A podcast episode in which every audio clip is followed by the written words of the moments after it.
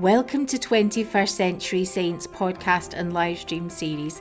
This is the final episode we recorded in 2021. It's now the first couple of weeks of January 2022.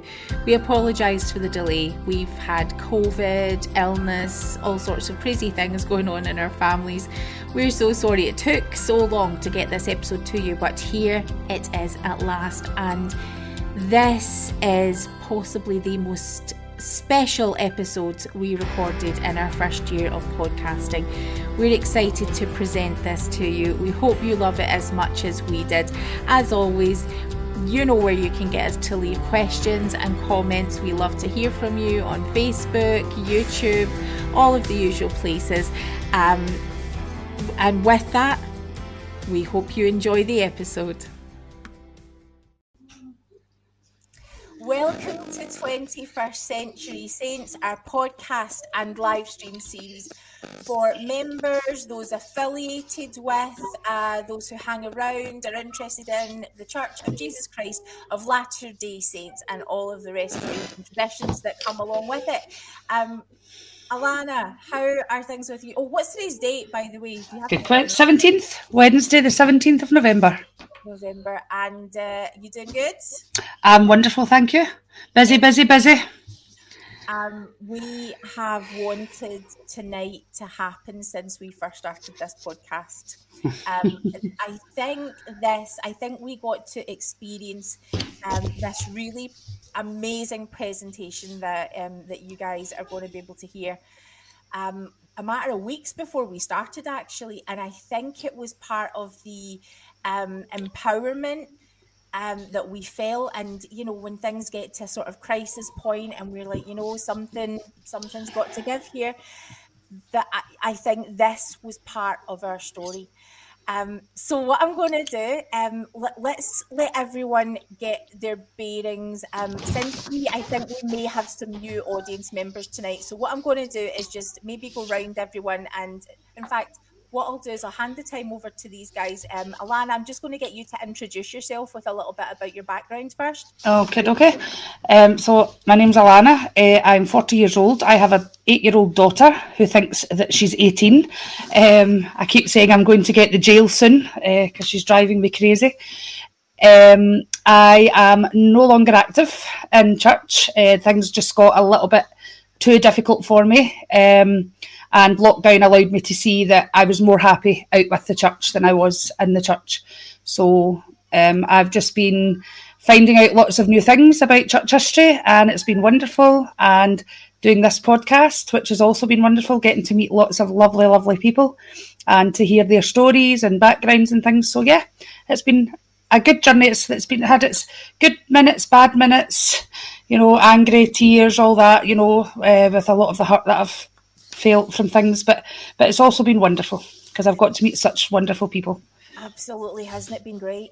Um, and I am the active Mormon in the group. Um, guys, I don't know what to tell you. It's I, I know it's a mess right now, um, but we are, you know, this is a, a an amazing space of growth. Um, and I think one of the things that Alana and I had been super concerned with. Um, something that was really important to our faith journey was some of the issues that we're going to be talking about tonight, and I'm so excited. Big, big issue for me. Uh, big issue. Um, and we are going to be able to share a really exciting vision. And you know what? With that, I'm just going to hand the time straight over to our friends Valerie and Kira. So uh, do you, I'm just going to let you guys go for it. So do you want to So we hi? get to sit back and relax tonight? Is that what you're saying? Yeah, we're going to enjoy Yay! it.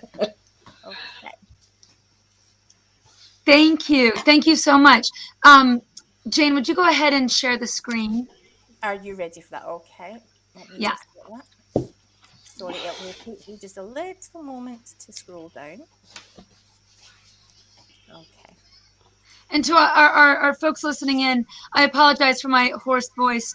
Um, I'm a professor, and it's towards the end of the term, and um, I've just I've talked so much. and to, this is the moment to students. The, there we go. Excellent. Thank you so much. Well, thank you so much for inviting us to be part of this um, tonight. Um, my heart is very excited uh, to be here. And um, although I will say, I do wish we were coming to speak to you in person. Ah, like, that, would be amazing. Yeah, you know, like yay for Zoom or whatever. But truly, we would love to just, you know, come and give you a hug and have a trip across the pond. But um, it is remarkable to be here today. Um, I'm excited to introduce my uh, co speaker, Valerie Green. No. We have had shifts in the places we hold as women of faith and what it means uh, in practice. And so today we want to take you through some of that as a format for discussing women's blessings and share with you um, some of the sacred female spaces that we have found together. So, um, in a true uh, irritating fashion that Americans have, I'm going to give us your give you guys my Mormon cred, and then Val's going to give you hers, um, and I'm gonna I might even mention pioneers. You know, just super irritating. Um, but it's a you know, so so Mormon cred. Here we go. We have some. Um, so my Mormon cred, I was born in the covenant. I'm a BYU graduate. I served a mission. I was married in the temple. My ancestors are in the Doctrine and Covenants. Um, I've held all the callings. Um, the one I excelled at the least was primary chorister. That was a dark time.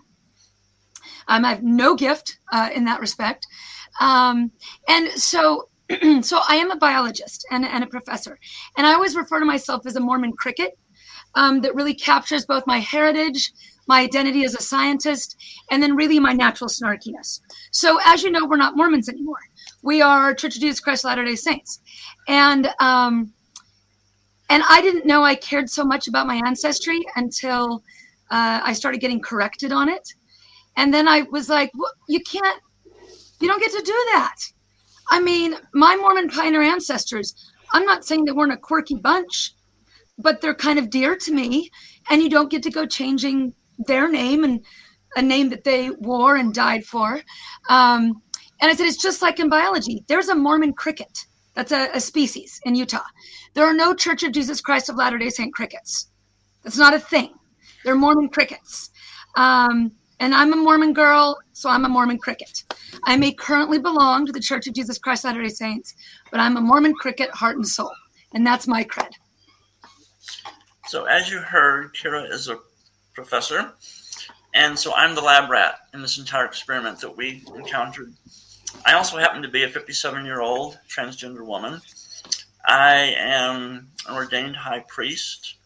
I existed in the church for over 50 years in the patriarchy. Um, I am an ordained high priest, a former high priest group leader, former elders quorum president. I've held many other positions that required my membership in both the Aaronic or the Melchizedek priesthood. I was married for 34 years until I was widowed in 2016.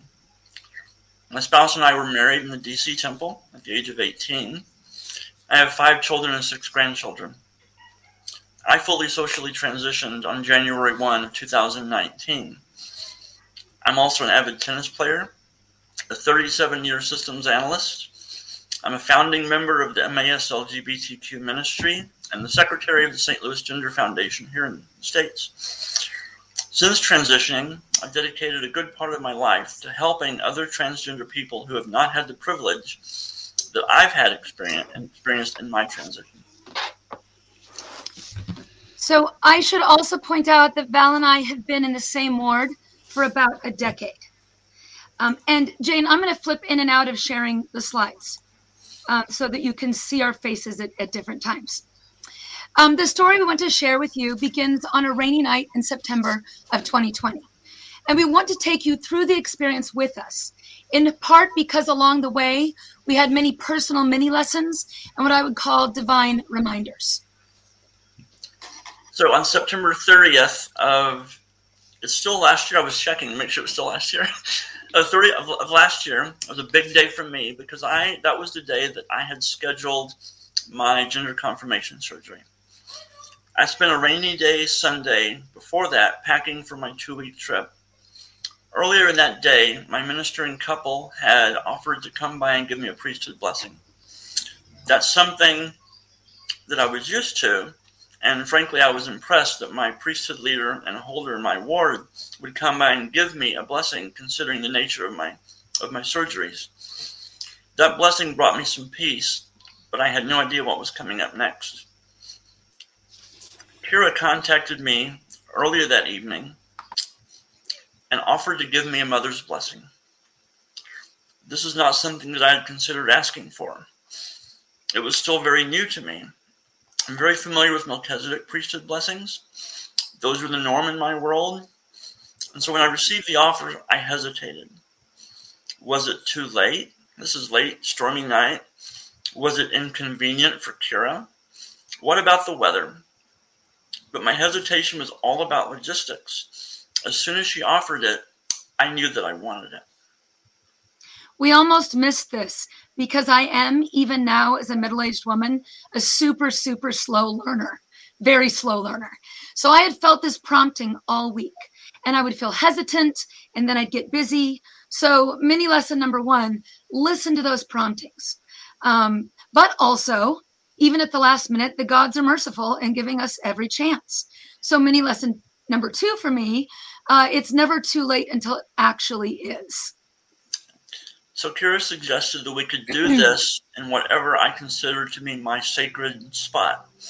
And when she said that, I realized I didn't have a sacred spot, but Kira knew what to do about that too. I told her, don't worry, we will make the ground we stand on sacred. And that's exactly what we did. Now, why on earth was this blessing even an option in our minds? I learned about this type of experience almost a year before when Kara sent me an article, a copy of her dialogue article Ooh. of a transgender woman. She wanted to make sure that it was inclusive. After I cried my way through the article, I sent her a note telling her that I know I found it extremely inclusive. I was strongly reminded of the Bene Gesserit from the Dune trilogy. I was always fascinated by that part of the Dune story, and I didn't understand why until I read her article it is the nicest compliment from my little nerd heart ever to get a Dune reference. Uh, it's it's the most delightful thing that uh, has ever has ever been said about me, Val. It just it's so wonderful. Um, okay, can we start sharing the screens again?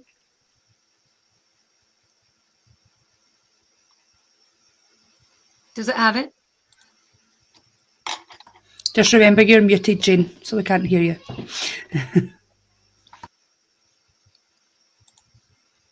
Oops.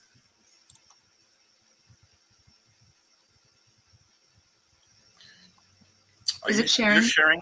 You're sharing, Kira. Sorry, it is mm-hmm. trying to share. It will just oh. be one moment. Sorry. It's all right. It's pumping down. This might be the difficult part. Yeah. when we were testing it, it was going ah, great. Oh, there we go. okay, great. So, this really is the main question. And in many ways, Valerie and I are traditional Mormons. And certainly both of us are creatures of order. But we like spreadsheets and logic. We're nerds I've been working as a software developer and a systems analyst since I was hired at my first professional job on my 20th birthday. Like I said, I'm a science, a professor of biology. I like data, I like order. Kira once told me, You are remarkably orthodox. And I think it's funny because she said that after my transition. well, it's true. So what I want to do here is give a quick tutorial on the points addressed to make this proper for us, to show you the, the doctrinal basis for a mother's blessing. And this is not a talk of the history. Um, I can give you some homework for that. Uh, there's a Women in Authority link, which we can put in the chat. Um, in fact, I'll do that right now. Um, although, actually, yeah, now I'm scared of hopping off of the, the screen. Um, I'll do that after. Now I'm just too nervous about it. Um, but uh, for some homework, um, Farah has a wonderful uh, upcoming book that must be read. Um, but the detailed questions of how, how it is that we feel we had the authority to do this. Okay, so walking through this. Oh, there's your reading assignment. You can grab it there, or um, uh, also we can put the link in the chat. All right, so a couple of questions here. Um, why did we need a restoration of priesthood? Well, this is a fun one. I mean, we know this one. Or rather, those of us of a certain generation know it. It's what used to be called Missionary Discussion 3. Um, it was the one with the cups, uh, for those of you who remember this. And what you would do is you'd line up the bottom cups. And if these were rotated, you would see the original 12 apostles. And then the fun bit was you kill them off and the whole thing tumbles down. And you make some solemn statement like, and this was the great apostasy. With the death of the apostles, no one on earth had the authority to build Christ's church. So we needed a restoration. And then we have a restoration of priesthood authority because the original line through Christ was broken in the apostasy.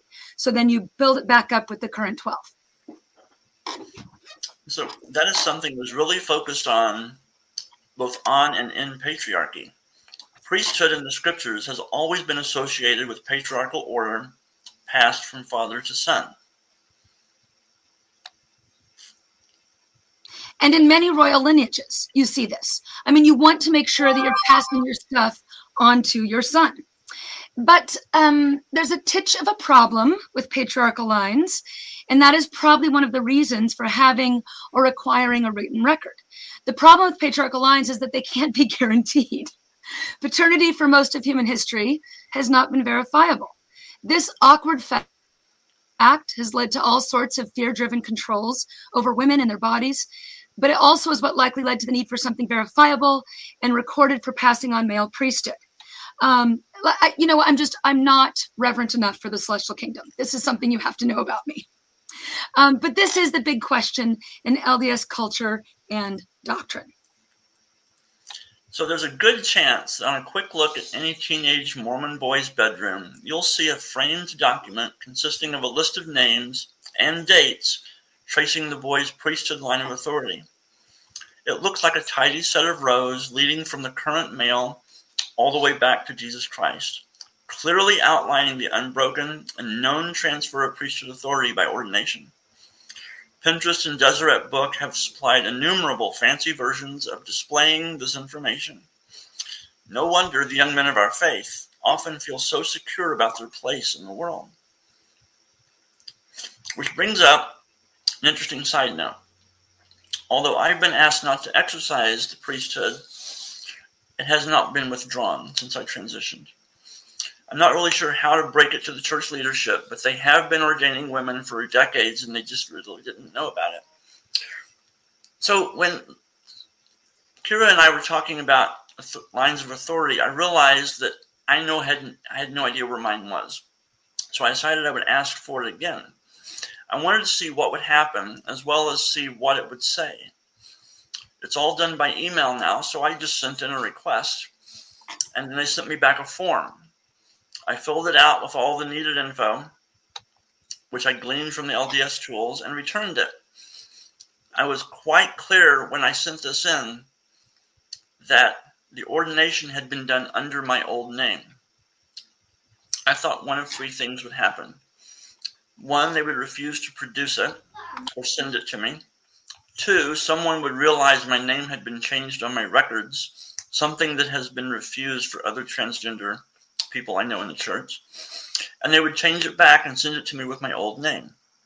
Or three, I would get it back with a document with my proper name and line of authority. That third option was the one that I least expected, and so I was really shocked when it showed up.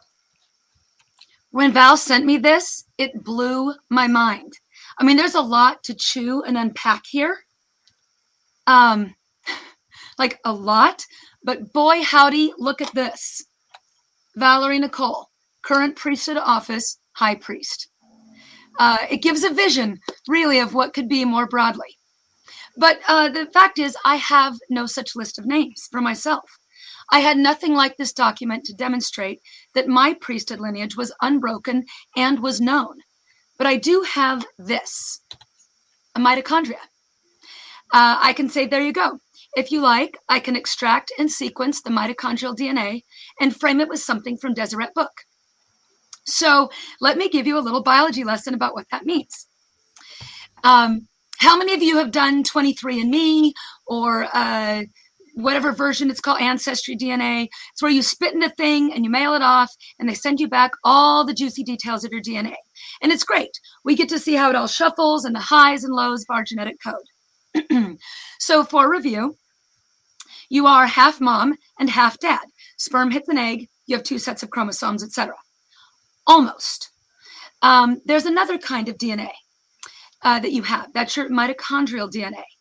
This DNA resides in your mitochondria, the powerhouse of the cell, as it is known, um, and it does not undergo that sexual shuffling that nuclear DNA does with uh, recombination. Rather, it is copied and passed from parent to offspring without the drastic changes and, uh, and shuffling. You inherit your mitochondrial DNA from your mother, who inherited hers from her mother, and so forth. So a son will have their mother's mitochondrial DNA, but the son's daughters will not. Any mitochondria in the sperm is destroyed shortly after egg fertilization. That's just what happens. So all of your mitochondrial lineage is matriarchal. So here is my priesthood line of authority. Mitochondria, with their mitochondrial DNA, provides an unbroken matrilineal record. It's um it's fairly small, just 37 genes, but this is something that I carry around with me. I carry my line of authority in every cell of my body in an unbroken chain without question. And I can read the code if I wish and trace back all of my mothers, all the way back to the archetype of all women, Eve. We do not receive our priesthood by ordination, we are born with it. In this way, matriarchal lines of authority are the most inclusive. Unlike patriarchal lines, they are not limited to only men. Every human alive has mitochondria that lets them trace their lineage back to the beginning of our species. It is not tied to gender, sex, or whether you have reproduced. Do you have mitochondria? Then you are in. It is the most inclusive priesthood. You were born, therefore, you are connected and empowered. So, this is a mother's blessing with a capital M. So, is it priesthood? Well, let's consult some recent quotes, the kind of quotes that make the more traditional members of the church feel a little more comfortable. First quote is from the Joseph Smith Papers. And it's a little difficult to read, so I'm going to read it for you. Here's what he told the women of Relief Society in 1842. Joseph Smith addressed the women and told them that the society should move according to the ancient priesthood said he was going to make of the society a kingdom of priests as in Enoch's day and as in Paul's day.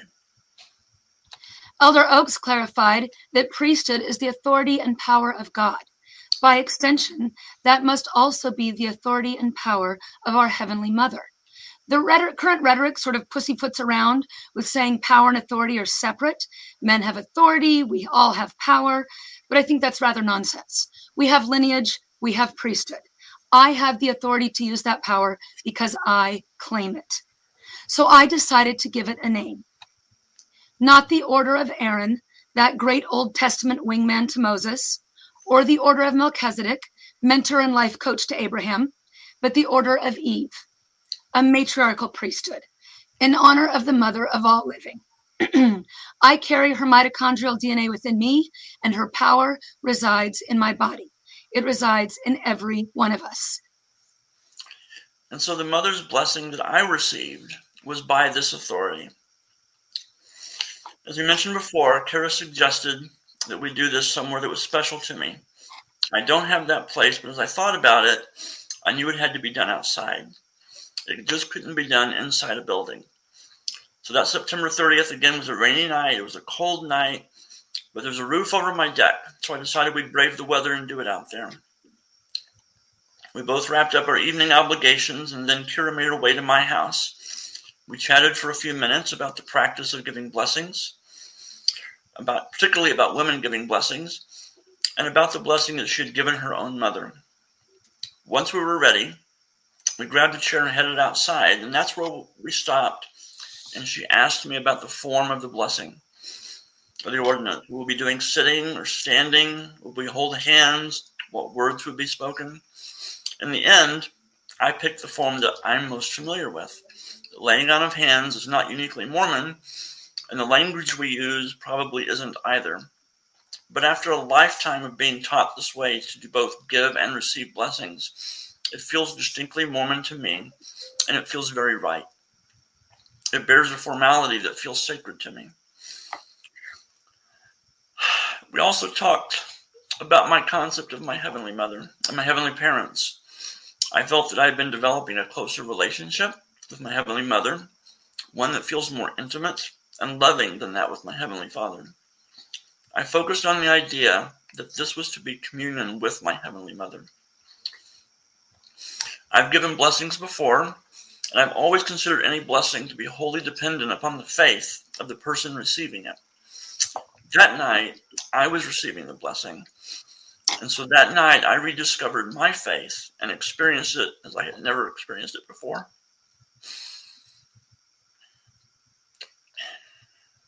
I sat in my chair, and Kira stood behind me. And at that moment, I could feel the breeze on my face, and I could feel the patter of rain on the deck roof. We were exposed just enough to feel a slight mist on my skin. Below us, I could hear the tinkling of wind chimes, and it was perfect and it felt sacred. Kira removed her mask, and as she placed her hands on my shoulder, while she prepared to receive the message that I needed, I felt wrapped in an embrace of love. In this moment, just before the blessing started, I was also reminded of my own mother, with whom I never had a close relationship. I've often thought that if she had seen our relationship as a mother daughter relationship, that we could have been closer. Because we didn't have that relationship, I could not see Kira standing in for my own mother. Instead, she was standing in for the divine that night. She placed her hands on my head, and as I mentioned before, the laying on of hands was the most familiar form of blessing for me. But to have a woman do it was comforting beyond measure. I had not thought about the significance of this until she was standing there, and I could feel the gentle pressure of her hands on my head. Suddenly, it became very real. So now I need to talk about the emotional impact as I said, I didn't yet understand the power of this blessing. As she began speaking, I was overwhelmed with love. I have to admit that a part of me wanted to force this to be meaningful. Since I was not sure what it would really mean going in, I was determined that I would make it meaningful somehow. Because my faith was on trial, right? If every blessing depends upon the faith of the recipient. It was totally unnecessary. The feeling of love coursed through me, warming me from head to toe. I was no longer aware of anything except that sound of wind, the patter of the rain, the tinkling of the wind chimes, the mist on my arms and face, and Kira's voice. I have witnessed and participated in many priesthood blessings but never have I heard a voice with more power and import. And it resonated with my very soul. that phrase you use, she was standing in for the divine that night. When I saw that in Val's notes, it was the single most terrifying thing I've ever read. Giving blessings is overwhelming. Every time I stretch out my hands and I wonder, Will she be there again, connecting through me?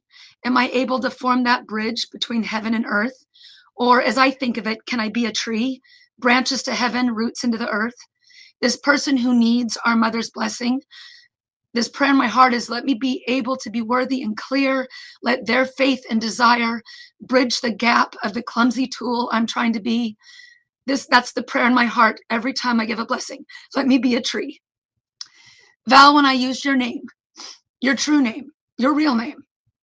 That was the moment, and I remember it very distinctly, that the blessing began to flow easily from her, our Heavenly Mother. Names do have power. In fact, I had to pause and exhale, if you recall. I was very uncertain if I could hold it together at that moment.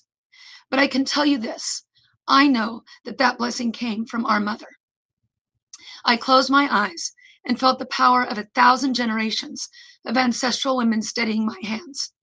Valerie Nicole Green, having authority as an endowed woman of Christ, I place my hands on your head and give you a mother's blessing.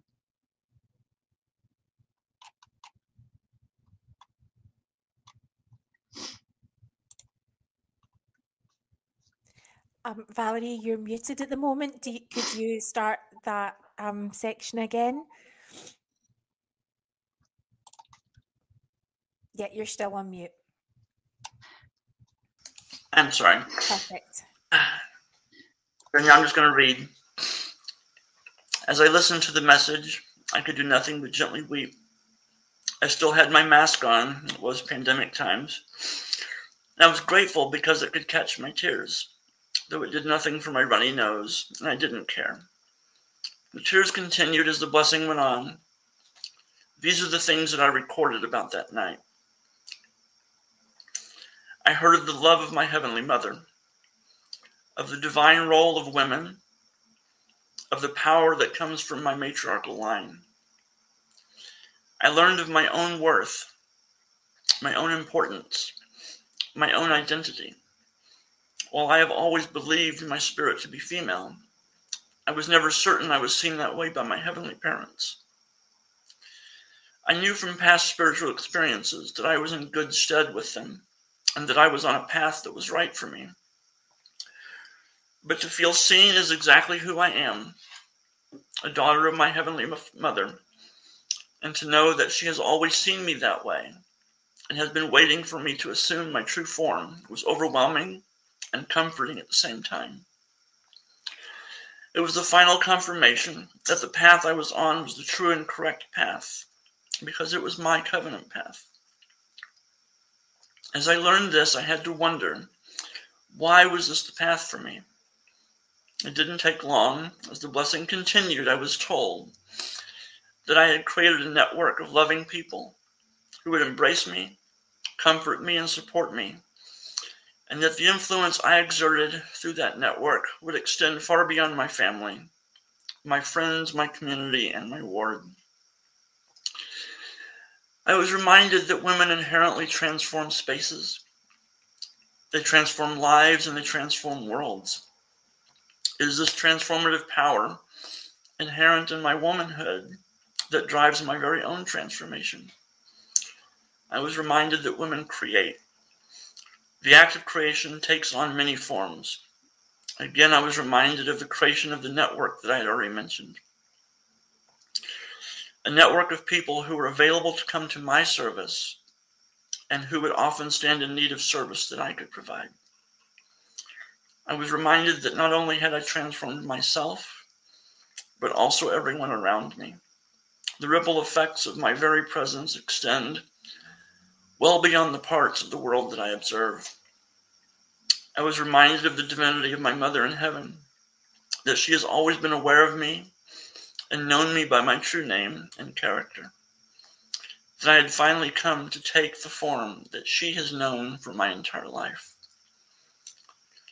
I was reminded that Mother Eve partook of the fruit so that she could go out into the world to create. It is this ability, the ability to examine any situation, identify the pragmatic course, and then execute, that is the root of all womanhood. Pro tip all of us should journal like Valerie does. Um, she and I wrote back and forth quite a bit in the 24 hours following the blessing, sharing our experience and what we both recalled. Um, one other point that I wrote in my journal was Tonight I am shaken with the smallest glimpse of the overwhelming love our Heavenly Mother has for all her daughters. She knows each of us and she is very close to us. take a moment to share again. Yeah. Need slides.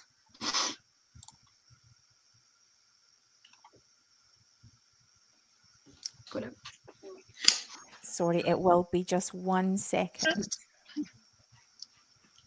We all need the rest. There we go.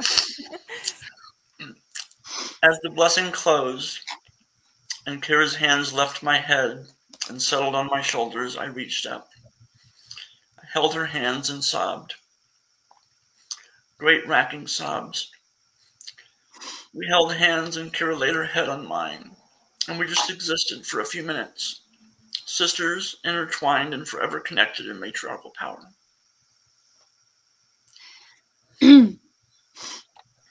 this painting may be very familiar to many of you. It speaks loudly to both Valerie and I. For me, when I close my eyes to bless someone, I feel this the connection of all women on all sides of the veil. For me, it represents the gathering in and the embracing of me by my matriarchal ancestry, that final step of feminine spiritual inclusion. We both like it, it hangs on our walls. there is an increasing hunger and need among women for this. These are very exciting times. There is a swell of women embracing the power of giving and receiving blessings, claiming our rich, rich heritage as Mormon women. More and more women are stepping into that sacred space. Um, we want to break down a little bit of the instruction on this. Um, I don't know if there, there's a little trifold that does that. And I made it a trifold like the ones from the 80s that would sit outside the bishop's office. Because again, I'm not a reverend person. Um, and uh, it, it's built out of the suggestions that come from a collective of women online. And so I will make that available as well. but here's some of the highlights. So there are really three things needed for a blessing precedent or authority, need, and desire.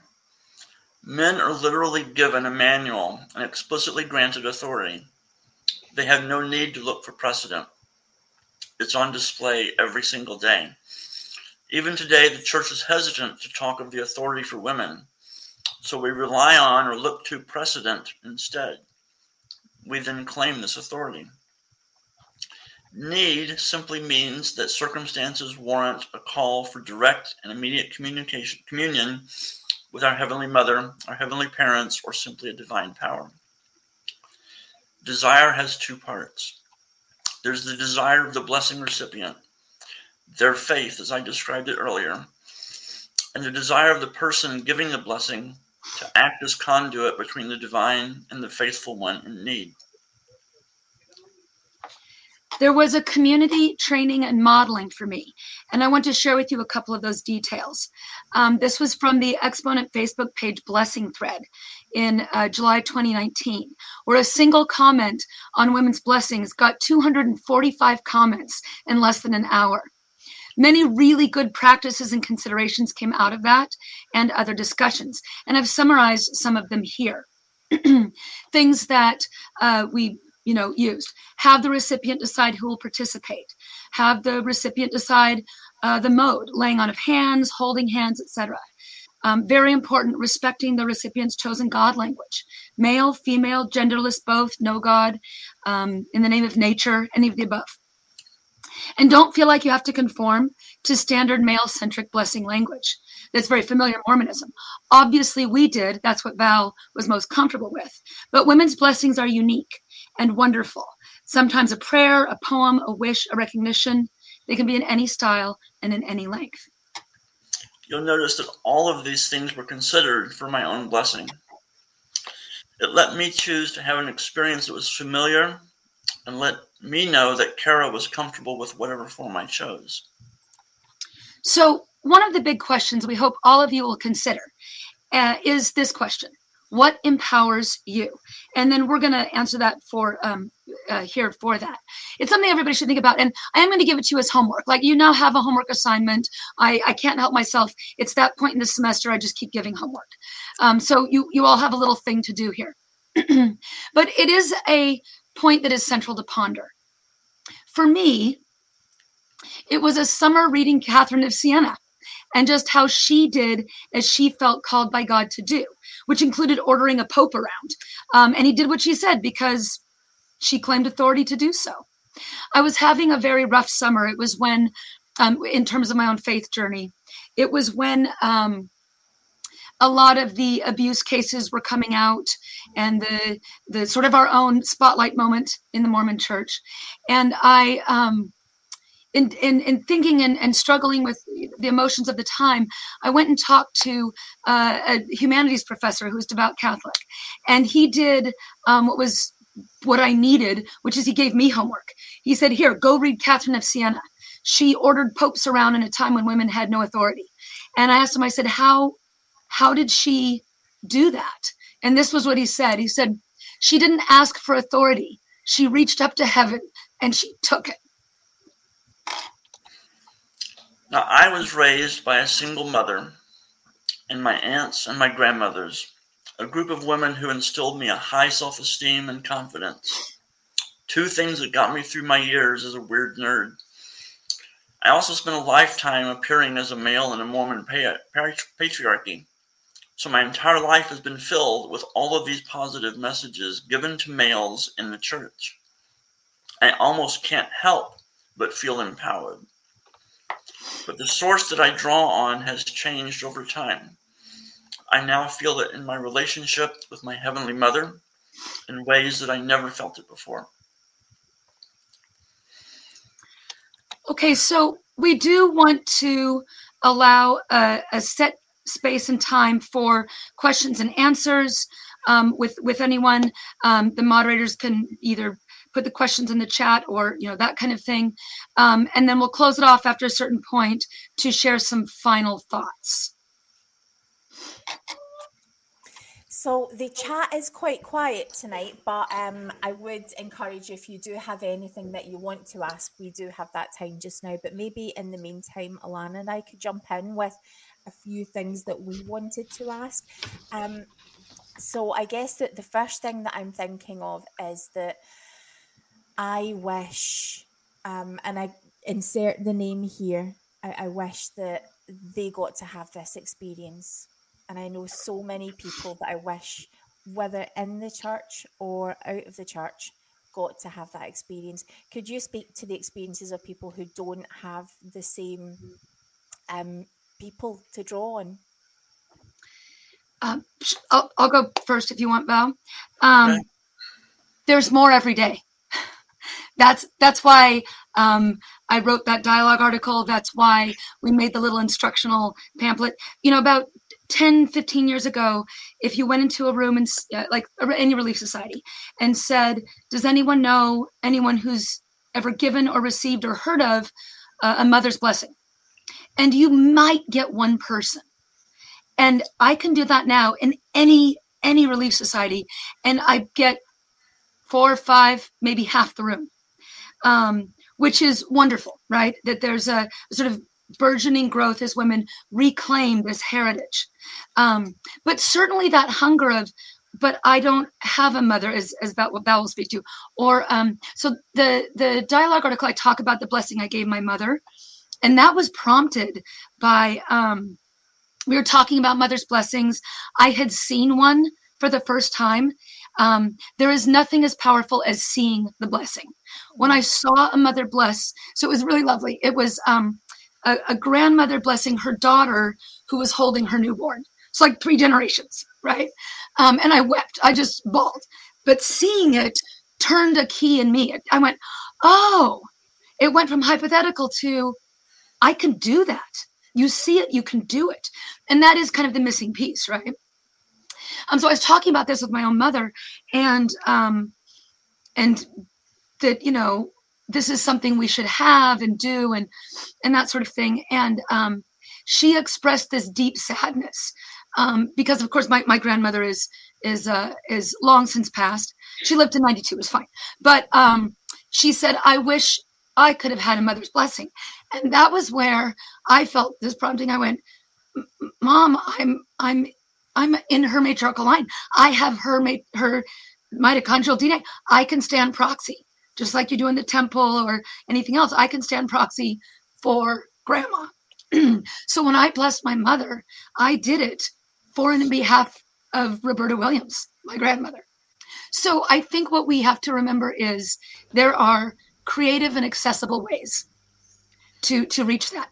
And it is um, well start start blessing your children and each other and those around you. The more it is seen and done, uh, the further that blessing spreads. So I, I just have a little thought on that. So like I, I've discussed this with Jane in the past. Obviously to me, uh, women blessing people is completely alien. It's something I've not heard of until I heard your presentation. Um, and so, but I, although I've, I've said that, like being on my own with my daughter, I did say to Jane in the past that listen, if my daughter needs a blessing in that instant and I feel I need it right now, I'm not going to wait for no priesthood holder to come to my house to bless my child. Um, I've never actually done it. I think that fear is there in me because of, you know, it's not the norm.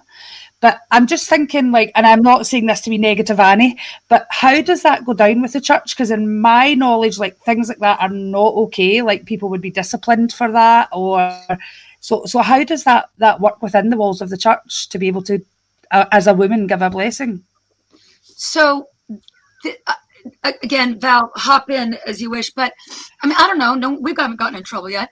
Um, but yet, here's the thing. Yeah. The, that um, that horse left that barn a long time ago. I get letters since that dialogue article was published.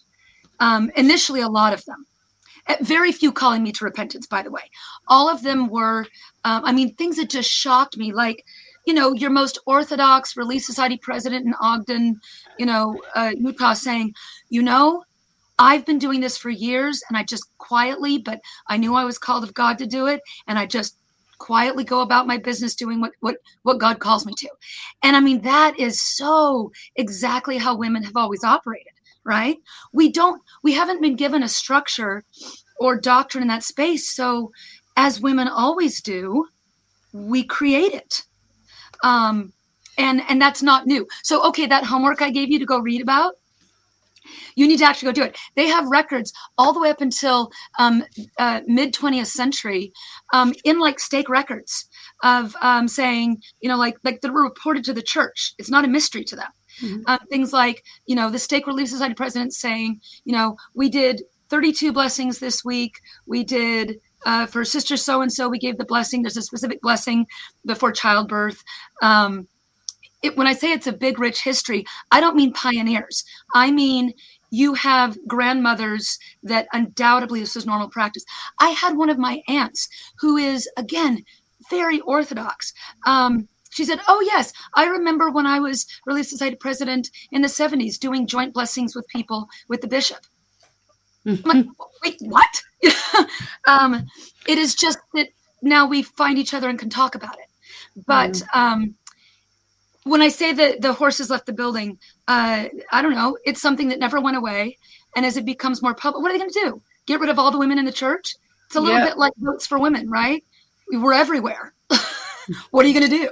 Yeah. yeah. I think that's as far as my women giving blessings goes, is back to the pioneers when apparently women blessed their, their cattle or their oxen, or I think that's about as far as my knowledge goes regarding that. Yeah. Uh, so but I, Valerie, what are your perspectives on that? I, I've I've discovered something that was completely unknown to me until I transitioned. But as I as I developed more communication with women, that was you know less intimate, less personal communication before my transition. But as I've learned to hear more of women's stories and experiences, there are two things that really have bothered a lot of women. One is they want to have this communication with deity, but maybe they've experienced um, trauma, assault, um, if they're LGBTQ, um, they may not want to have anything to do with men in their lives. They still crave this communication and this blessing from their heavenly parents, but they don't want to have a man involved. And they don't want to have to have this discussion with someone explaining why they want to have this, but not with you. Speaking to a man. And face it, it's a man in authority within the church. And so I've had people actually communicate that to me and say, I want to get a blessing, but I don't want to talk to any male to do it. And so I had the fortunate opportunity. I've not given them myself, but I could talk to Kira, who has knows many more people in this arena than I do, and get in touch with someone in a different area to offer to, go and handle that, giving that blessing in person. And so it's, it, I think it's unique that we, we don't want to see women who may experience a trauma reaction or PTSD reaction with the presence of men in authority. We don't want to see them cut off from their the, the divine and the communication and the blessings that they should be able to receive, especially when they have their soul craving it and asking for it and needing it. And this is the opportunity that women can walk in and say, Yes, let me communicate with you. Through, in, in my opinion, it would be through Heavenly Mother. That's what I would ask for. And anytime I got a mother's blessing, I would expect it to be communication with my Heavenly Mother. But whatever they need to do, I, I just cannot see cutting off those women or making them go through something that is not welcome and maybe even harmful uh, just to be able to communicate with their heavenly parents. And you so use the phrase "cutting off women." Um, that so that's something that I'd, I'd like to come back to. Also, um, we we experienced this presentation. It wasn't too long into um, into isolation, into you know the the pandemic was happening, and we were having all of these experiences.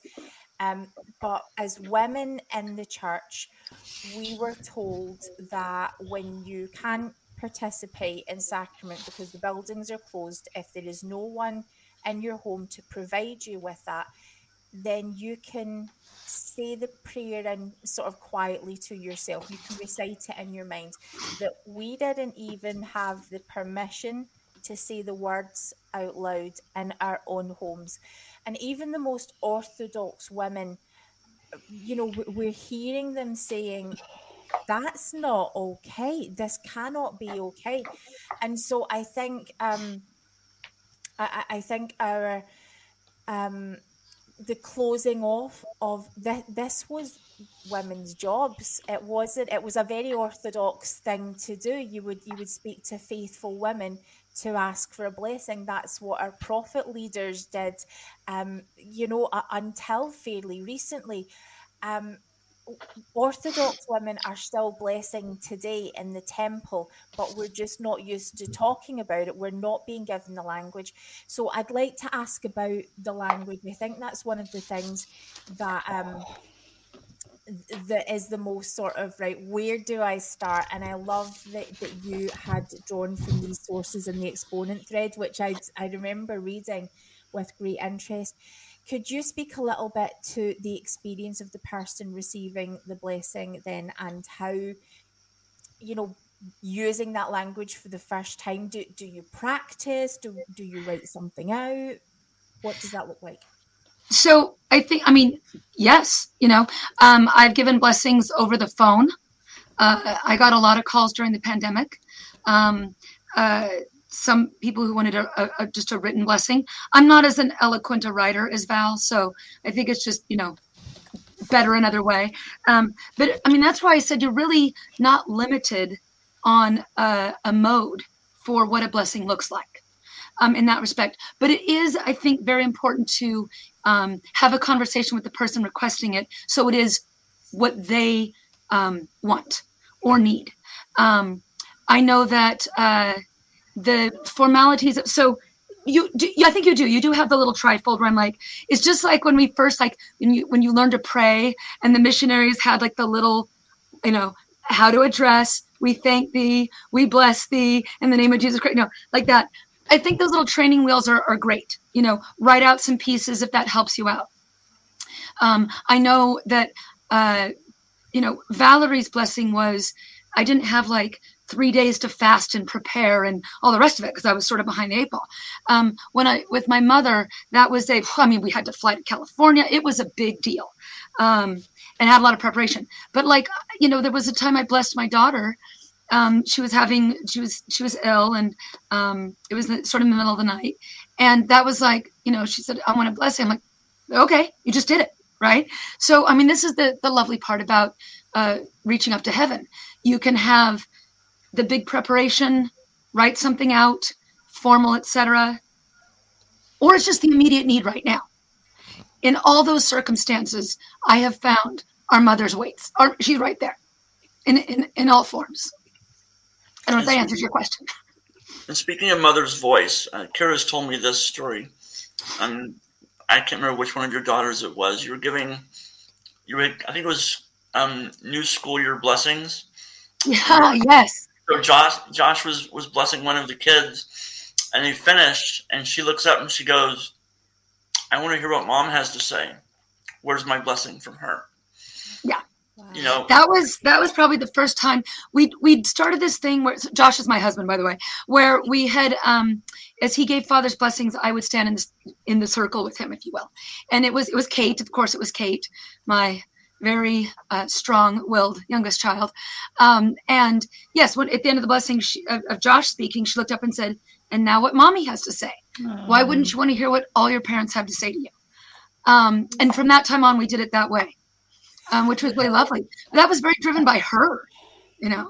My Yeah. rebellious heart is wondering what it would be like if after sacrament meeting every person stood up and asked, Now what does mother have to say? Wouldn't that be wonderful? That would be. Um, so I was just I was just thinking a little bit there about um, what Valerie had said as well. You know about so from from my perspective, from someone who has experienced a lot of trauma in their life with men. Um, I've I've often questioned and said to Jane, you know, I, I wonder, I've always struggled with prayer and having that connection. I've always struggled with knowing if it's the spirit speaking to me or the promptings. And I sometimes have wondered if that's been the barrier, you know, the, the male figure. Um, and I think there definitely is something there with the the female and mother connection, and not necessarily even just regarding prayer.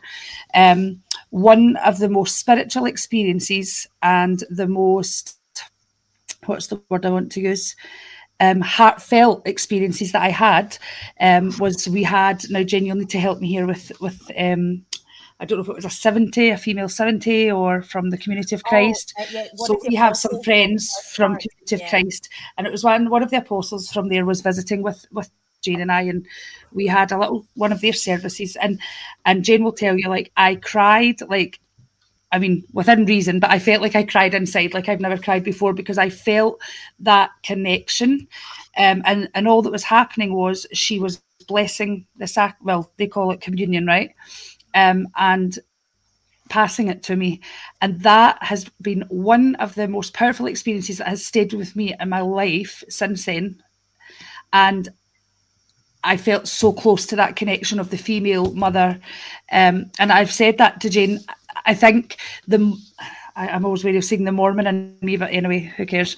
Um, the Mormon in me, I think, still has that fear, that fear of going out with the norm, out with the box, of praying to my heavenly mother. And I, and I have done it once, but I think you know I. I don't pray as others pray. I, I just talk in my head. I, you know, um, like I said today, you know, um, to the woman I was helping today, I said, let's pray that we get, you know, a disabled parking spot at the chemist, you know. So I don't necessarily do it in in the way that other people do it, but I still always do it, you know, and and thankfully there was a space there, you know. Um so I, I think I think there definitely is something to be said in, in the power of women and that connection with our Heavenly Mother. And I really, really hope, I really hope, although the hope is there, the the the worry is there that it will never happen. I, I hope for the day that the church recognises that need for talk of our Heavenly Mother, for talk of that connection that, that women are so looking for because it's all about the males. You know, it's male, male, male. And and I really do live in hope of that, that, that things will change through time. I know we can do it within ourselves, but I feel it's so needed within the walls of the church as well, as for us to be able to have that connection there as well. I mean, I agree. The, the, the institution moves at snail pace, right? Um, women have never waited around for the institution to get their act together. They just haven't. Yeah. I mean, Eliza R. Snow in no way took orders from Brigham Young. she told him exactly what she thought and what was going to happen. I I have this theory that she's the only person on planet Earth he was actually afraid of. Um, but uh, I mean, you you have this real rich tradition of very strong female leadership, um, even though it's not formal, right? And in, in quite the way we talk about um, that's there. But I think you're right in that there is that there's like when you saw someone blessing the sacrament, a woman do it, it it you responded probably very strongly because you're like, here is this missing hole in my heart, and I think, and and honestly, during the pandemic, I think it was really a part where women were suddenly like, well, if my spirituality is going to stay intact, I have to do it. I don't I don't go to a church building and have it run on autopilot for me. Um, you have to explore your own relationship and um, and and discovered that they were not without means. Um, but there is that hunger for Heavenly Mother. I will say, uh, even compared to like ten years ago, um, you do hear quite a bit more. Women are yeah. speaking. When I was a, a, teenager, I mean, you you would whisper about Heavenly Mother, you know, oh, like so camp, yeah, at girls' camp, you know, when the leaders had gone to bed, you say, "Did you know?" You know, and now, like just uh, this past year, our Relief Society president used that church essay on Heavenly Mother to give a lesson on her on Mother's Day. Oh, that's, that's pretty pretty official, you know. Um, and and, and then also, what's that? We all took home pictures of Heavenly Mother. Yeah, yeah. And, and, and, that also speaks to when you said "Do you worry about getting in trouble. For what? For what? I'm not. I didn't or get ordained in the Aaronic or Melchizedek priesthood. I'm not using men's priesthood. Yeah. So I, I want to to maybe come back to the idea a little bit of our homework. You know about um, I remember when we were, and I feel like this is reflected in the chat the fact that we don't have any questions tonight is incredibly unusual for us. Yeah, I think it's possibly with the earlier time, possibly. No, well, no people. actually, I I, I no? think what's happening um, is what happened with with me that that when I was experiencing this for the first time, you and I we were up at no what time was it like oh, years yeah so, you know we are like we are coming we are we, we're gonna be here for this and uh so we, we're up super late and uh, so obviously we're, we're tired but this incredibly things we had never heard before. Valerie when you held up your line of authority it, oh my goodness the the the holy envy the the the missing hole in my heart. Thank you. Thank you for sharing that with us but when you ask the question about about power and what what you know what helps us feel um feel that I, struggled because I think so much of of my church journey has been powerlessness. And I was only I remember speaking in the the breakout group about how I don't know if I really have the language of power because I'm so focused on having to battle through to to be heard or to so when um what I could think back to um and, and I'm really resistant to define my life in terms of my children or motherhood. But you know, it, it's hugely relevant, I think, in, in this case. So I remember holding my child after birth for the first time and feeling like I shouldn't do it, feeling like I, you know, the nurses in the room, my husband, you will be able to do this so much better than I am.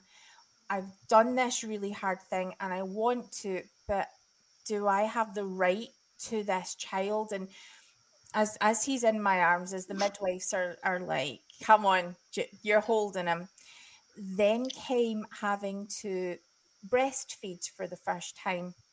And no one had taught me to do it. You know, there, there are books, you know, the kind of guidelines, but you feel, you know, to be that source of nourishment for one little life that no one is the assumption is that I have the right that I, that's the only way you're going to get fed today, baby. This is what we're doing, and I have no idea how to do it.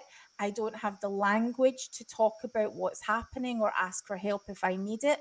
Um, thank goodness it, it went really smoothly, and, and you know that that first time was you know, a smooth experience, but it felt like then when I would go on to um, bless my son when he was sick, um, you know, many years later, it felt like the same thing that when I started doing what was natural, what was normal, what was part of my makeup, the language just came. Yeah. Yeah. So yeah, could could we maybe talk about about power and I mean it, it, who even gives you the right to have any power? like, like Catherine of Siena, you reach up and you take it. We can. Heaven is waiting there. It's just, and I, I like how you like this. So you're very lucky. Um, my daughter was a biter, and breastfeeding was not. Well, one of them was, and it was a rough go. I was like, little baby, you're going to lose some privileges here. um, but but I like that kind of analogy because it does speak to um, there's all these scary things as adults that we do, including being put in charge of other little humans. And you're like, ah, where's the manual? Or, you know, who said this was a good idea to have me keep something alive, like a dog or a gerbil, even, you know? And um, I think about every time you start a new job or anything new, right? Uh, it's terrifying. Um, I think adulthood's just sort of scary all the way around. Um, and a lot of the ways that we settle into feeling comfortable in a role or something is you do it. You just step out there. Um, and that's that's kind of what I was speaking of when I said when I reach out my hands. Um, the most common form of blessing I've been asked is is is you know with my hands, whether to take someone's hand or put them on their head. I just always go, you know, is she going to be there? Is she going to catch me? And um, yes. of course she is. it's you know, it's your heavenly mother. She's she's never not going to be there. But it's nerve wracking.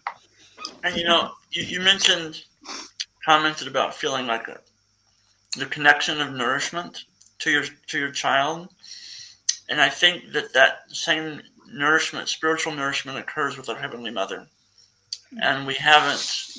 We've been strongly suggested not to pursue it, and I don't see any reason why actually be asked not to speak to my mother. Mm. I, mean, I, I, think I think it happens a lot when when someone comes home for the holidays. You walk in and the first thing is like, "Hi, mom," you know. And I think that the, the relationships with mothers are so different from relationships with fathers, and I think the relationship with our heavenly mother is just as powerful and just as intimate in different ways. Yeah.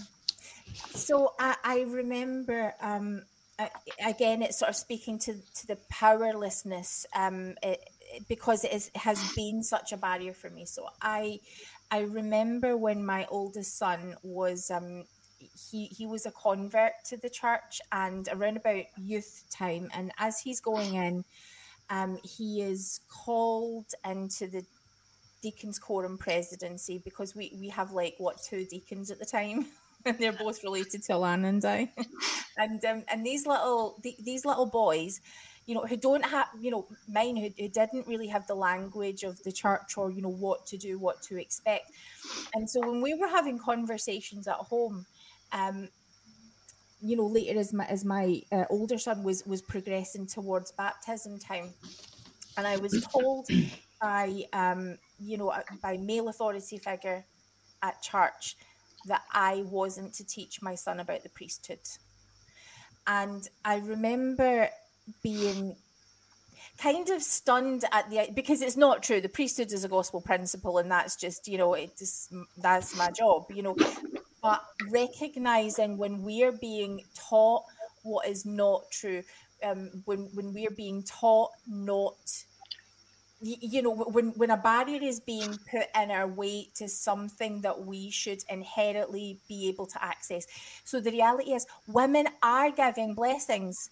It is happening. No one is giving per, you know permission for this but it is happening and will continue to happen. And wonderfully it's happening more and more. The the you know lockdown has has empowered so many women because we haven't had anybody there to tell us no. Um so when we you know in the weeks after we we had heard your your presentation you know i, I remember in fact, I remember the next day, Alana, you and I had to go and do something. And I remember feeling like I could do anything. I remember feeling um, like if I needed um, to to call lightning down from the sky, I would be able to do it. I just I felt it all right here, and to know that the heavens were opened to me too, not through somebody else, was huge. Um, yeah. That's so beautiful. I I wish I felt like that every day. I wish um, all women felt how powerful they were. You know, walked around feeling exactly who they were. That would be outstanding. Thank you. It would. so It would be absolutely amazing. so yeah I, I feel like this sort of stunned um you know processing time because really you know alana you remember it like i had to sit on this and go back through notes and and and get used to this alien feeling that is the fact that i i i have authority i can reach back and and find this um yeah both of you have spoken to something that I, I wanted to touch on, um, and that is that uh, it's it's alien or it's not known, etc. Think about how good. I mean, Val talked to this. We train our boys, right?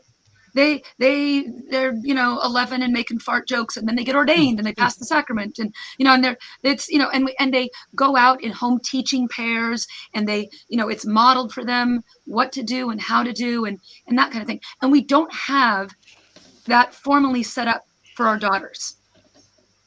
Well, just like the first primary, primary was, you know, or Sunday school or anything else, uh, we just we have to create that. The, that's not.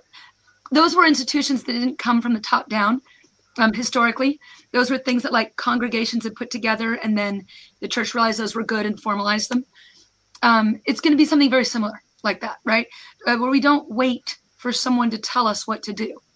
Women aren't good at that anyway. You know, we got thoughts.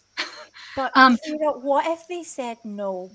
What if they didn't want that? I, I think it's, it's the idea of being rejected, even by this small child who has the authority. He's like eight, and he can say no. That's oh, I'm afraid of that. You mean like your own children?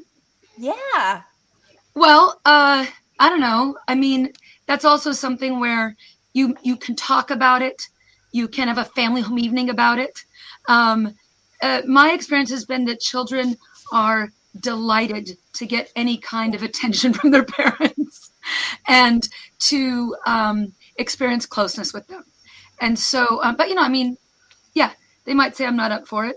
It's okay. what what if Valerie had said no? That's that's too much.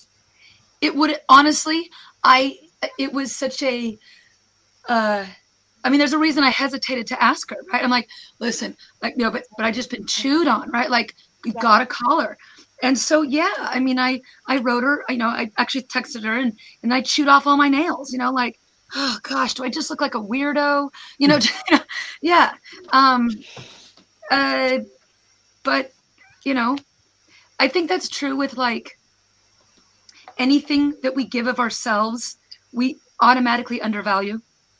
I mean, women are so Always. good at undervaluing themselves and and disempowering. I mean, the, the amount, you know, I see this in academia. We just, you know, we we diminish ourselves so easily and don't advocate for ourselves so easily. and you know, I mean, look at Val's first response was, "Oh, I don't want to inconvenience Kara." You know, it's too. Diff- oh my gosh, you know, um, it's just. Uh, uh, I guess that's just the struggle of women, right? Or And then- anything, yeah, anything that I write. Whenever I write stuff, I put stuff on Facebook all the time when inspiration hits, she's so brave. and I start and I'm like, why am I writing this? Who wants to hear this? What's it going to mean to anybody? You try Why and am talk yourself out of it. It's terrifying. Every time I publish something, and I don't write that often, it's not my medium, uh, and I always run these things by Val um, because I do. I feel like you're just it's like taking your pants off in public or something. You know, you're just oh, it's just, it's just terrifying. Yeah. How Um, are we to have best friends that are like, no, you need to do this. This is awesome. I um, mean, uh, so the the first time I wrote about blessings, and it was the draft of that article, and I sent it to Val.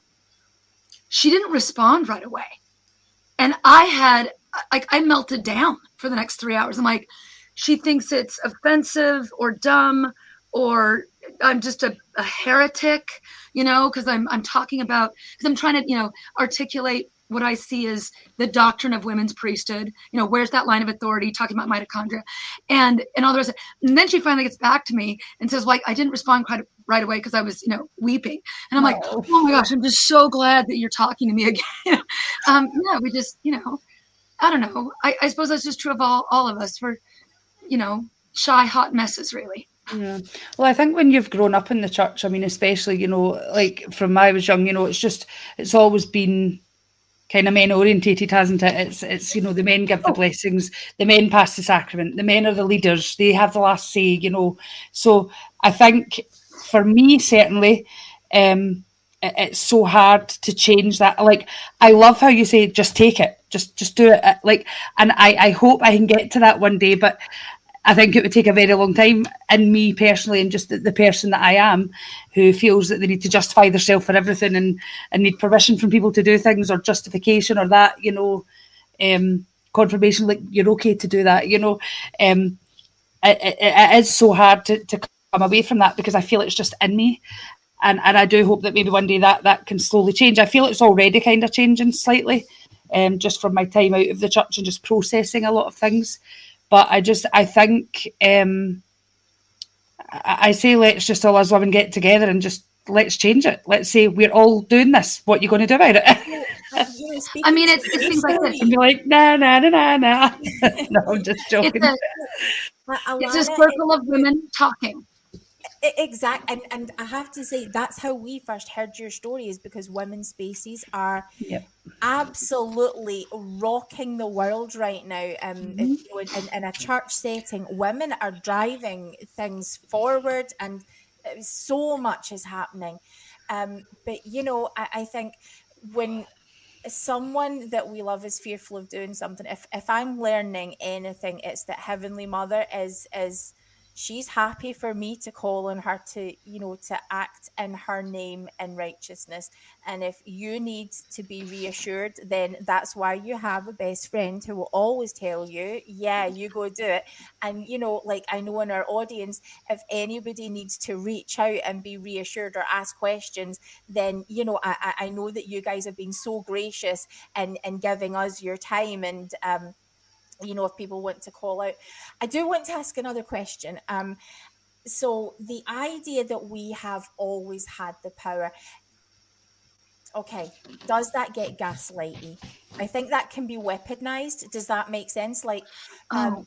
I feel like in, in conferences, sometimes we get the message that, you know, that, yeah, women, you, you do have this. You just haven't really maybe it's that I'm not unlo- unlocking the power of that um, in its entirety and it's still being gate kept. But um, eh, I don't know. Could you maybe? No, I, I, I, I understand your question. Okay. You're like, couldn't then it be said?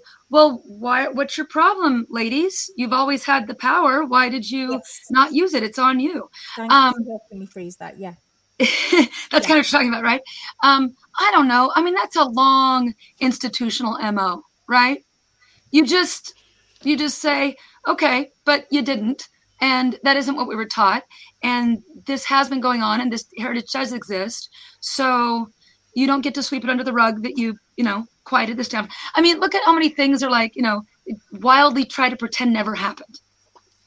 Yeah, yeah. I, so i will tell you that the time that um, i genuinely got angry um, like like furious. And my husband has this really funny picture of me in the Church History Museum in Salt Lake, and I'm just like, you know, just and, and it's this, the rock, the dang rock, Joseph Smith's stupid rock, yeah, the rock in the hat.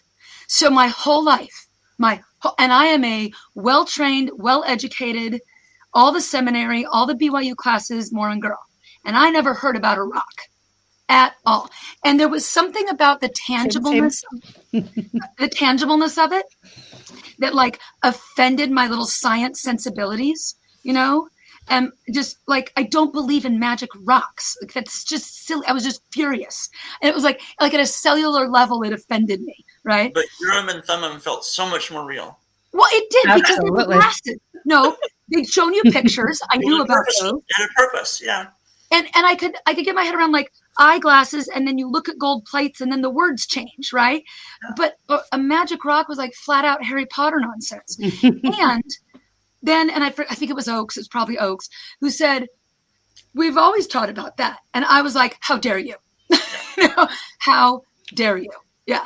Um and i was curious so sure i think that's what i mean because it's embarrassing for folks right? Now i will say when we talk about will the institution shift demographics are interesting women make up the bulk of the church Single that's woman. increasingly true. So there's going to be this like tipping. I mean, already they've more and more roles that well, women can do this and they can do that. There's congregations where women are the Sunday school president and all this sort of thing because that's what it has to. That that's who's there. So I'm very curious to see over the next 30 years, what do you do when the most people in your pews are women, and yet you are still creating a patriarchal system where they are, I mean, it's patriarchy, you know? Yeah. Uh, that's not going to work forever. And I mean, look how much grumbling and recreating of spaces and shifting has already happened because we're like, we're here, we're the ones showing up. That, We need female bishops. but but truly, I mean, this Wouldn't is that like, be amazing? But they, they're running they're rapidly running into just a flat out demographic problem. Um, you've already seen some of this shift already. When i was growing up uh, and I, I felt much older than both of you. So um, but um, uh, all the Young Women's lessons i got were um, flat out no point in majoring and studying sciences. That's not women's you know uh, you would not work. Someone who works is is definitely not a righteous woman right? Mothers are in the home and that's your only option. Yep. they don't teach that anymore. Uh, that's not i mean that's certainly i got pounded over the head with that. That's not emphasized anymore because that's not what the world's like anymore. It's not 1955 and i mean i don't know anybody in the states who could survive and have children who do even one activity and have a single income. I mean it's just it's rough right?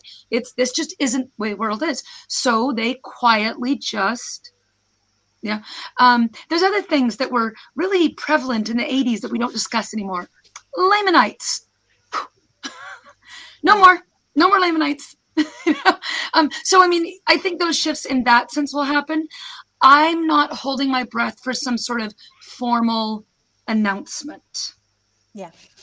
but again change doesn't always happen from the authoritative top down really doesn't And, and that's what I mean. I could imagine in a conference in a few years' time, because we've had the the glimpse of it already. You know, to say you you you what other what other authority could it be? Um, that at some point in the future we will hear you've always had the power, and it will be it will feel the opposite to how it felt in this presentation. Yeah, I, I it, it, you're probably right. And then and then we can do a call and do a lot of yelling, Yeah, and um and then get busy writing new manuals for our daughters. Yep. I love it. Um, It's not. It's not going to be Glinda the Good talking to um, what's her Dorothy. name, Dorothy, telling her to click your slippers because you've always had the power. Yeah. You know, now we can choose to see it that way and accept it, and as you said, reach up and take it that way. But it's not going to feel that way at all. Now No. we've watched. We've definitely watched changes in LGBTQ relationships with the church over just over the last five or six years. We've watched specific changes. We've watched upheaval, and we've watched improvement. We've watched some really big back, back, um, really big steps backwards. Um, but you know, I, I expected to be excommunicated at this point um, until they came out with the new policies last year, and suddenly it's not an issue. And I've written some other things about, you know, sometimes I, I wrote a thing about the difference between worth and worthiness and how worth was inherent, but worthiness was was um, subjective, and you can be worthy or not worthy one day and someone changes a rule and suddenly you are worthy mm. or suddenly you're not because it's subjective to policies and rules. And I think that we're going to see some change. I think we have a lot of policies that masquerade as doctrine that slowly, oh, very slowly change. So. But and and you're right here. I think it'll be not announcements in conference, right? It'll be the handbook policies change, sort of like what you've encountered, Val. The policies yeah. changed. It wasn't announced in conference, yeah. but the policies changed, and you exhaled you know uh, do i wish they would do these things with fanfare and acknowledgement of whatever of course but i mean not just our own church institution. No institutions do that. If there's something they're not really pleased with how they've handled and want to change it they just kind of quietly fix it you know? I mean that's just you know that's true of universities and city councils and school boards and you know this is just i think that speaks to um, not the most oh, not the better angels of humanity, but at least we move forward. and if you do feel gaslit, not to diminish that, um, then yell about it. You know? Mm, yeah. Yeah. I love that. Um, do you think I could maybe um, ask about Valerie, if you're comfortable to speak about it? You had mentioned that you were surprised that you got. Um, would it be okay to call it support in your ward during? Um, was it now? Reminds me, was it after your surgery? Oh, so a little bit of the story of my ward. Um, I can't. I went through a, a decades long process of determining what to do. My wife knew that I was transgender for the last 20 years of our marriage, but I wasn't going to transition while she was still around. I didn't know that I ever would. In fact, in 2018, in February, I was still, still telling people that I never would that changed in June. And two months later, I went to my bishop and I said, This is what's happening. And I didn't ask permission or go in and ask for forgiveness or counseling or anything. I just walked in and said, Look, this is what's happening. And all I want to know is whether I will still be welcome at church. And I'm very kind and very understanding and very uneducated bishop and sat and talked to me with him for an hour, and we discussed the whole thing. But we didn't tell anybody. Um, so I spoke with him. I spoke with the stake president. The stake president handed me the standard set of restrictions that every transgender person who transitions gets. Um, and I also knew that in the handbooks it said that if you got surgeries or medical transitions, that you would maybe excommunicated, but that may is always interpreted as a must. I think in most cases. Yeah. So I knew that was sitting there, and but we didn't tell anybody. And so I just showed up one day at church. Um, actually, I was going to do it in January one, but when I spoke to spoke to the stake president and asked him um, about when these restrictions he was talking about would start, and we were having this discussion in August. He said, well, we had a little discussion about why and what, and basically he said it immediately. I said, well, I might as well just transition immediately at church too. I'm not going to wait. And so I did at church. And so I just left work, and the rest of my um, my work life was where the, the full culmination happened in January of 2019. But I just showed up at church, and the only people that knew were the guy that I played tennis with every week. I let him know because there have been other conversations in the past, and that was it. Um, I did have the bishop inform the um, ward council so that they would have some understanding. So when people asked them questions, they would have, be able to answer them. Um, but that first day, I sat down. Oh, and I started going to church 15 minutes early so that I could show up in church, get my seat, and then people would choose to sit next to me as opposed to me imposing myself on them. And so I sat down that first day, and the Elders Quorum president, Relief Society president, the high priest group leader, um, both counselors and the bishop all stopped by to let me know that they were supporting me, which is very, very nice. And then, no, nothing else was said. There were rumors and discussions and talks. And in fact, it was about a month later, um, Kira and her family came home from. No, wait, wait. I have to. I have to give my perspective on this because this is a really funny story uh, for my husband and I. I had no idea you know, what was going on in Valerie's life. And when she was ward clerk, she'd known my husband quite well uh, as as Brother Green, um, and we had been gone for a month. And Valerie transitioned like the day we left, and so I, we don't I, honestly we don't have a gossipy ward because no one texted me or said anything or so we get back and of course with our little kids we're running late you know and we come buzzing to church and we sit down and Josh was giving a talk that day so he's up on the stand and I'm like looking around like oh okay you know it's been like a month and I'm like oh there's a very lovely transgender woman and I was really digging her heels.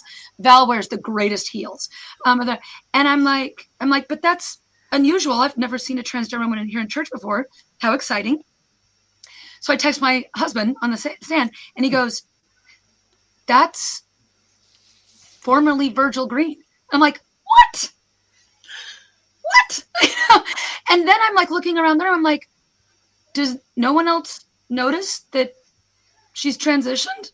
Like everyone was so normal, and that's because it had been a month and the humans had gotten over it. They had been like a kerfuffle, and then like, well, guess that's how it is. And then everyone was fine. And then the Cracuses came home and I'm talking about gaslight. I'm like, am I, am I, am I crazy? Like, how, how is brother so-and-so next to me not flipping out? Right. Yeah. And, and I guess what that speaks to is how quickly humans acclimate. And the other part was, although they, they laid out all these stupid rules for her. And one of them was you couldn't come to Relief Society. And this is what I love about our ward. Um, oh, that did not go over well with the women of the ward. And it wasn't oh, just like really? rabble yeah, it wasn't just rabble rousers like me, you know, your your your liberal nut jobs in the in, in the ward. It was like the crowd that votes for Trump, you know, was like, how dare you keep her out of here? I mean, it was a coalition of people that never agree, right?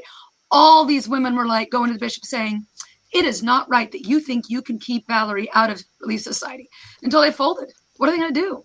You know? Yeah. So I don't necessarily know about these things. So I didn't know about. I knew that I that my Relief Society president wanted me to be there, and so anyway, so I had these interactions with people, and some people didn't know what to do. So part of this was the day that they returned was the day that Josh gave a speech, uh, a talk, and at the end of the talk, he made a comment about the church needing to be more inclusive of LGBTQ members. And I'm like, oh, well, when did he said that? Because I'm sitting here. So no, you're got, a bit of a shock. Yeah. So I, so I sent him a so I sent him a text when I got home. I said, "Was that because you knew I'd transitioned or what?" And he goes, "No, I had no clue. That was always in my talk." And I was like, "Well, that's that's really nice to know." Um, but anyway, so at the same time, I had other stories where um, I was sitting in Sunday school, and the person who is currently my ministering sister tells me this story. She was in the back of the, the room, and someone was talking about the fact that I transitioned because as there's a little bit of a kerfuffle, and she said something about, um, oh, she referring to me, she used feminine pronouns, and someone else said, well, why would you make fun of him like that? and she goes, oh. I don't think I'm making fun of him. I think that's exactly what she wants. And so she sent me a note later that day and said, I had this conversation, and I would be just, I can't even think of the word that she used. I'd be mortified to think that someone thought that I was making fun of you. And I just wanted to verify this is, is this is my understanding correct? I said, yes, it's absolutely correct. And so we've had very little problems in our ward. I had one member who was a former, our previous bishop, who he was having a little bit of a fight with the lady teaching Sunday school because was she didn't want, huh? Was no, it me? no, it was okay. Amy Brown. and no, it was, maybe, it was Amy Brown. So she wanted him to stop sitting on the side, you know. And it was very beginning, and he's like, "Don't sit on the side. Come sit in the middle." And so he just hopped up, and he wanted to be loud, and he was, you know, there was he was there was this pushback between them. It was playful. And he was, "Well, I guess I'll just go over and sit by and use my old name." And but you know, he came and sat by me. You know, it was like exciting. I'll go sit by by, by Green. And I sent him a note later that day, and I said, you know, I know it's, it's new, but no one's talked explicitly, but I never want to be called that name again. And I never got a response, but he never called me anything other than that my correct name again. So See, Val's been great for our congregation because her bravery means that then a whole group of people uh, learned, educated, and embraced, and um, it, it's been really lovely. and I did not expect that, you know, because I've had discussions with all, well, not all, obviously not all, but so many transgender members who have not experienced this. Yes. You know, I know the stories of the transgender children who were kicked out of their homes. I mean, this happened around here. I know the um, transgender members who have been shunned by their congregations. I know the ones that have been bodily removed from meetings. Um, and we're talking adults, you know, 40 plus year old adults being physically removed from meetings. It doesn't happen that every way, Everywhere. I live a Goldie life, kind a Goldilocks kind of life where everything has worked out for me in ways I did not expect. I thought I'd be excommunicated. I didn't know how the ward would react. Um, I, you know, every transgender person thinks they're going to lose their employment. I thought I'd lose friends. All I've done is expand things. I haven't lost anyone. A couple of weird little things. I've had conversations that were comfortable with one woman in the ward who was. She said she finally came and talked to me one day, six months after I transitioned, and we had a four-hour conversation. And she talked to me about the first time she found out, her reaction, um, how much it upset her and her family, the conversations that they had for months in their home, trying to work through this. And I said, You realize you're talking about all the stages of grief. She was trying to figure out how her worldview had changed and what had lost. I say the word lost, but you know, it's what changed, you know, what what disappeared. And so, we, so we talked about that being the stages of grief. And in the end, she goes, you know, I understand a lot more now. And in fact, she well, she told me at one time she was mad at all the women in the ward for fawning over me.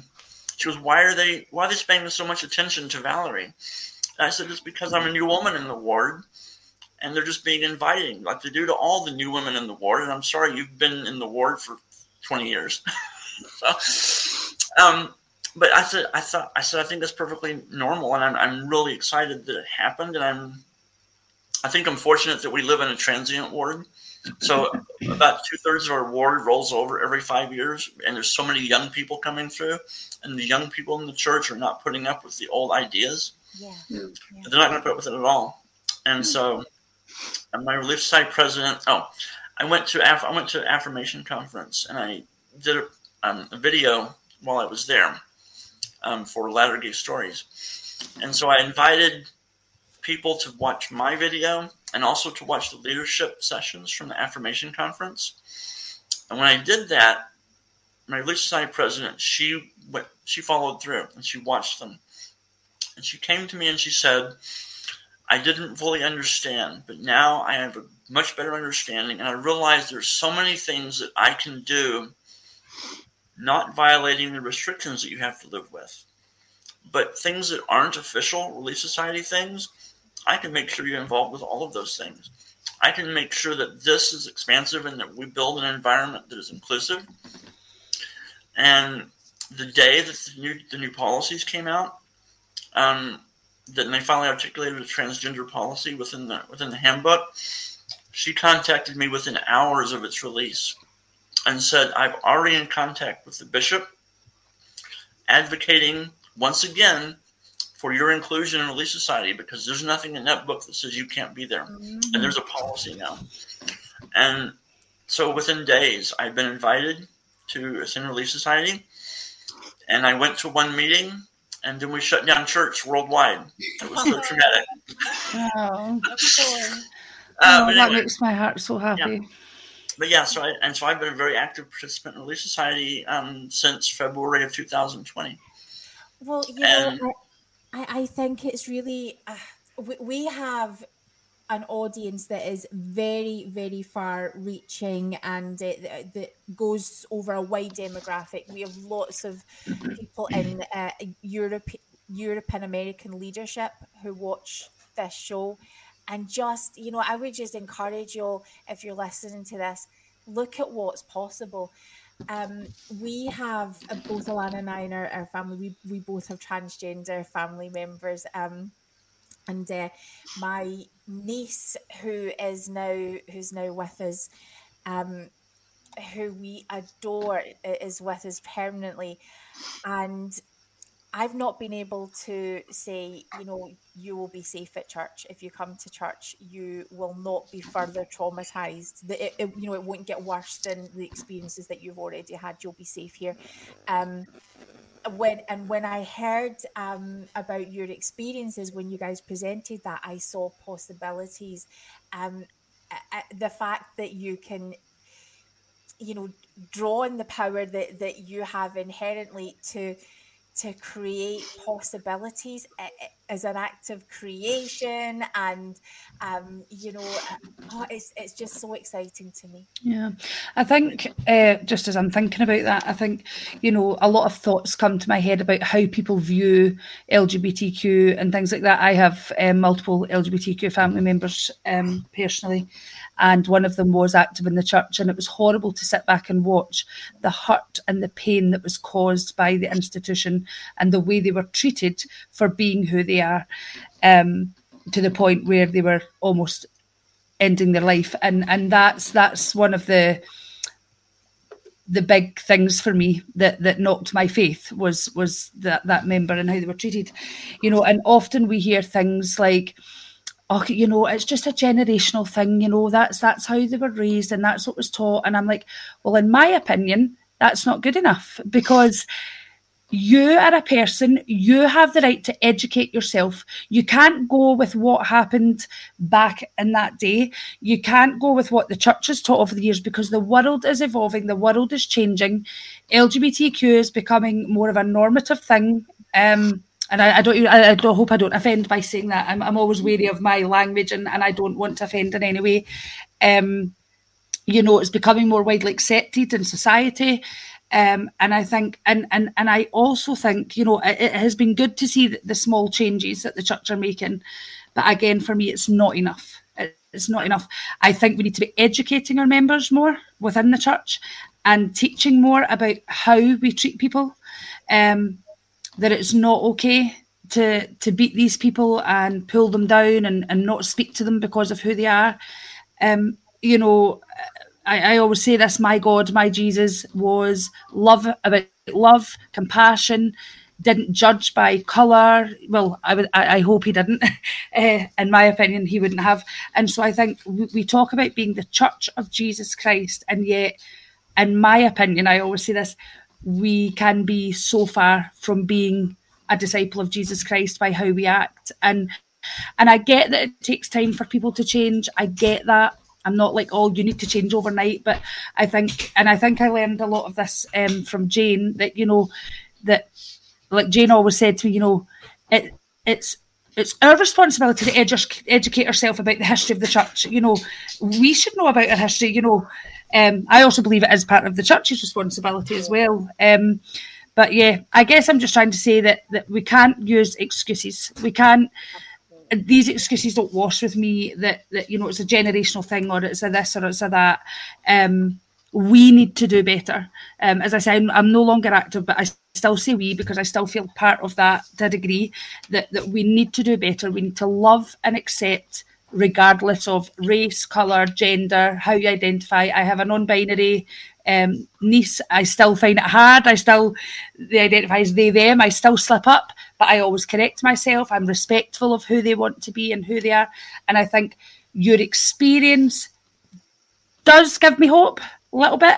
I think it's wonderful, Valerie, that your ward was so accepting and so loving and took the change. I often think, would that happen in our ward? I don't think so because I think we've got too many people who have been taught. Um, you know, we have, without mentioning, we have someone who thought it was okay to say to someone about um, it being next to murder. What Jane reminds me, you know, um, miracle of forgiveness. Oh, that's a, that's a book. Mormon um, doctrine, all these things. You know, yeah. so I just think, I think it, it I, I, really hope it changes, and I'm so so grateful that your ward. I think we need to bring your ward to Scotland for a, for a couple of weeks and teach Scotland how to be a good ward in that way that, that they accept people for who they are. Yeah, I, I think there are a couple of dynamics that were involved here too. And I've been a member of this ward for over 30 years. And people have known me for people. The old timers have known me for a long time. The new people are all young. That makes a difference. Don't care. But it also helps that that I'm old and stubborn, and I knew exactly where I was and who I was, Mm. and I walked in and said, "This is what's happening." I'm not here to ask permission or ask for counseling or confess anything. This is what's happening. Are you ready? And I also told them, look, I'm not going to be an activist. I'm, I'm not someone who's going to start advocating for the church to change. You know, I this is the church. The church is, is the institution is what it is, and it will change as it needs to change. And I've watched it change. In fact, a month before the, the new policies came out, I told the bishop things will be changing in the near future. I guarantee you that. And then poof, it happened. Not as much as we'd like, but it happened. And so, again, I, I'm I'm just in a unique situation, I think. But it means I also feel a responsibility to help make those changes everywhere. Yeah. And two things that are really important is that nothing changes someone's heart and understanding of a marginalized community member than getting to know a member of that community. And you know, for, a long time, I thought, you know, am I doing anything effective in this ward? And then we had um, a young woman who came out, and I talked to her about that, and she said, "Yeah, when you transitioned, I watched to see how the ward reacted.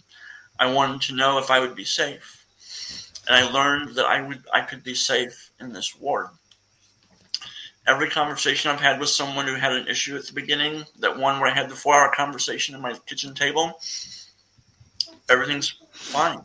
You know, once they learned and they got to understand and become educated and get to know what's really happening, the, the barriers break down, the walls break down, the defenses drop, and you start to have these, these vulnerable and careful and studied conversations.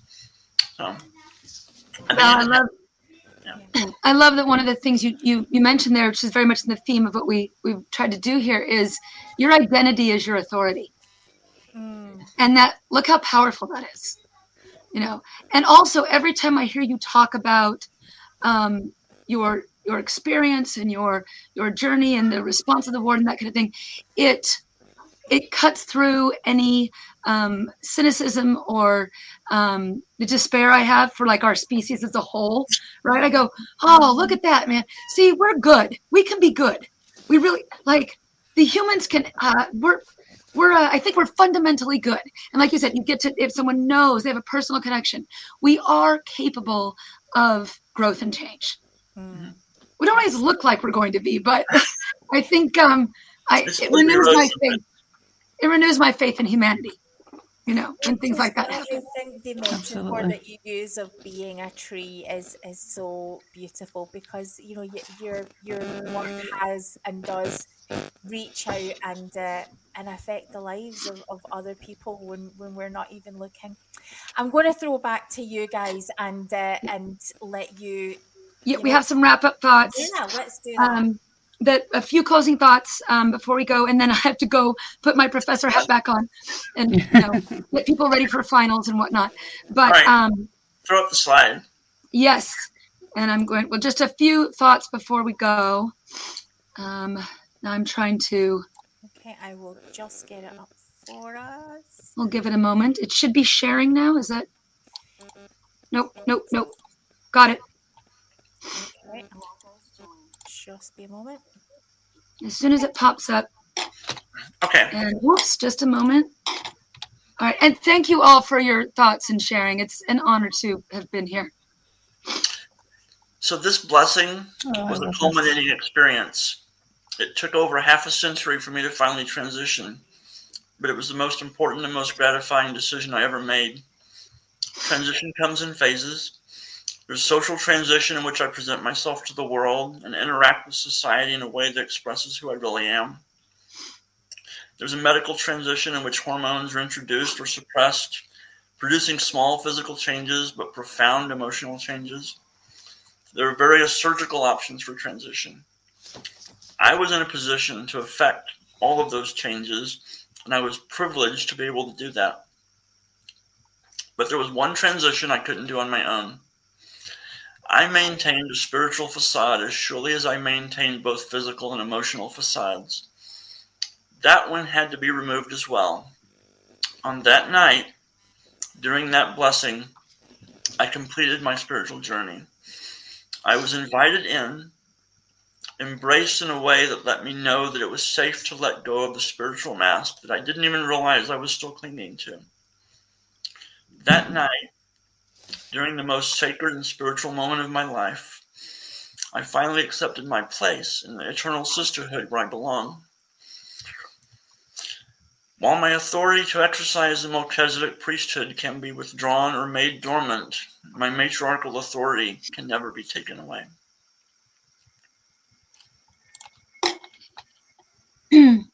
There's a good chance my dear mother is listening in.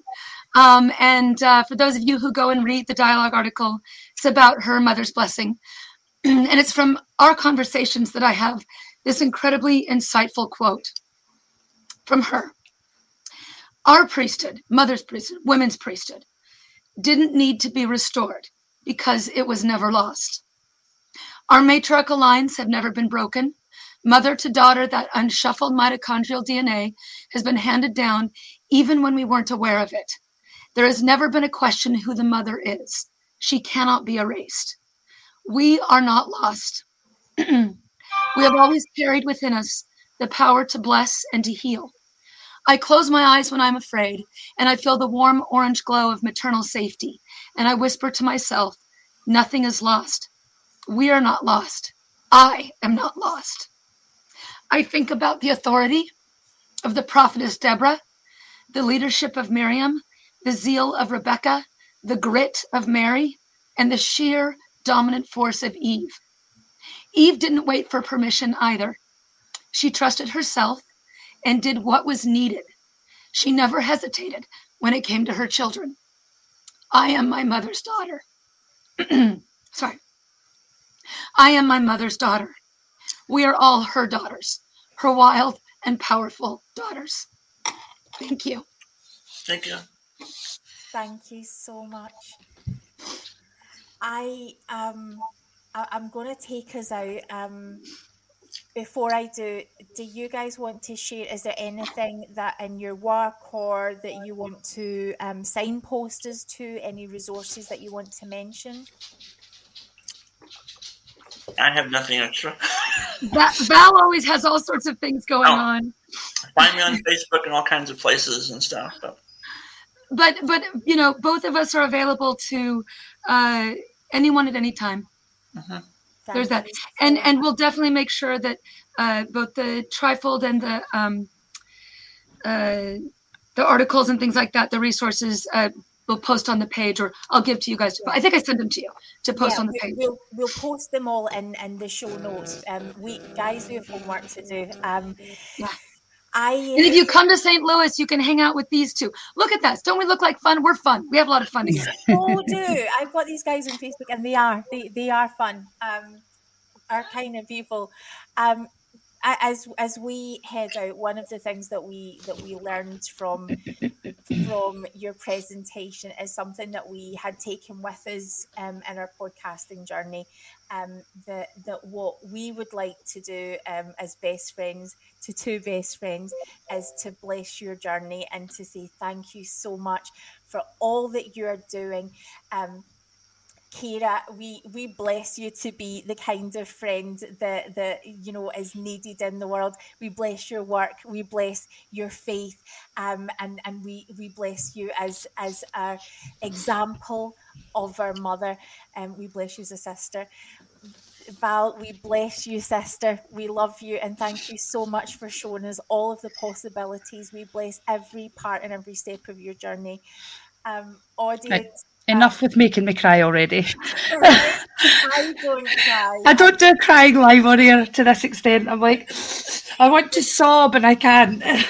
it's it's um it's it, I, I knew tonight was going to be was going to be it you know big in the feels and it and of course it yeah so to our audience we're going to leave it right there and thank you so much for joining us we are um you know, you can find us on Facebook. Get in touch um, if you do have questions as you're processing tonight and give yourself time. Thank you so much for being with us, and we'll see you all in the next episode.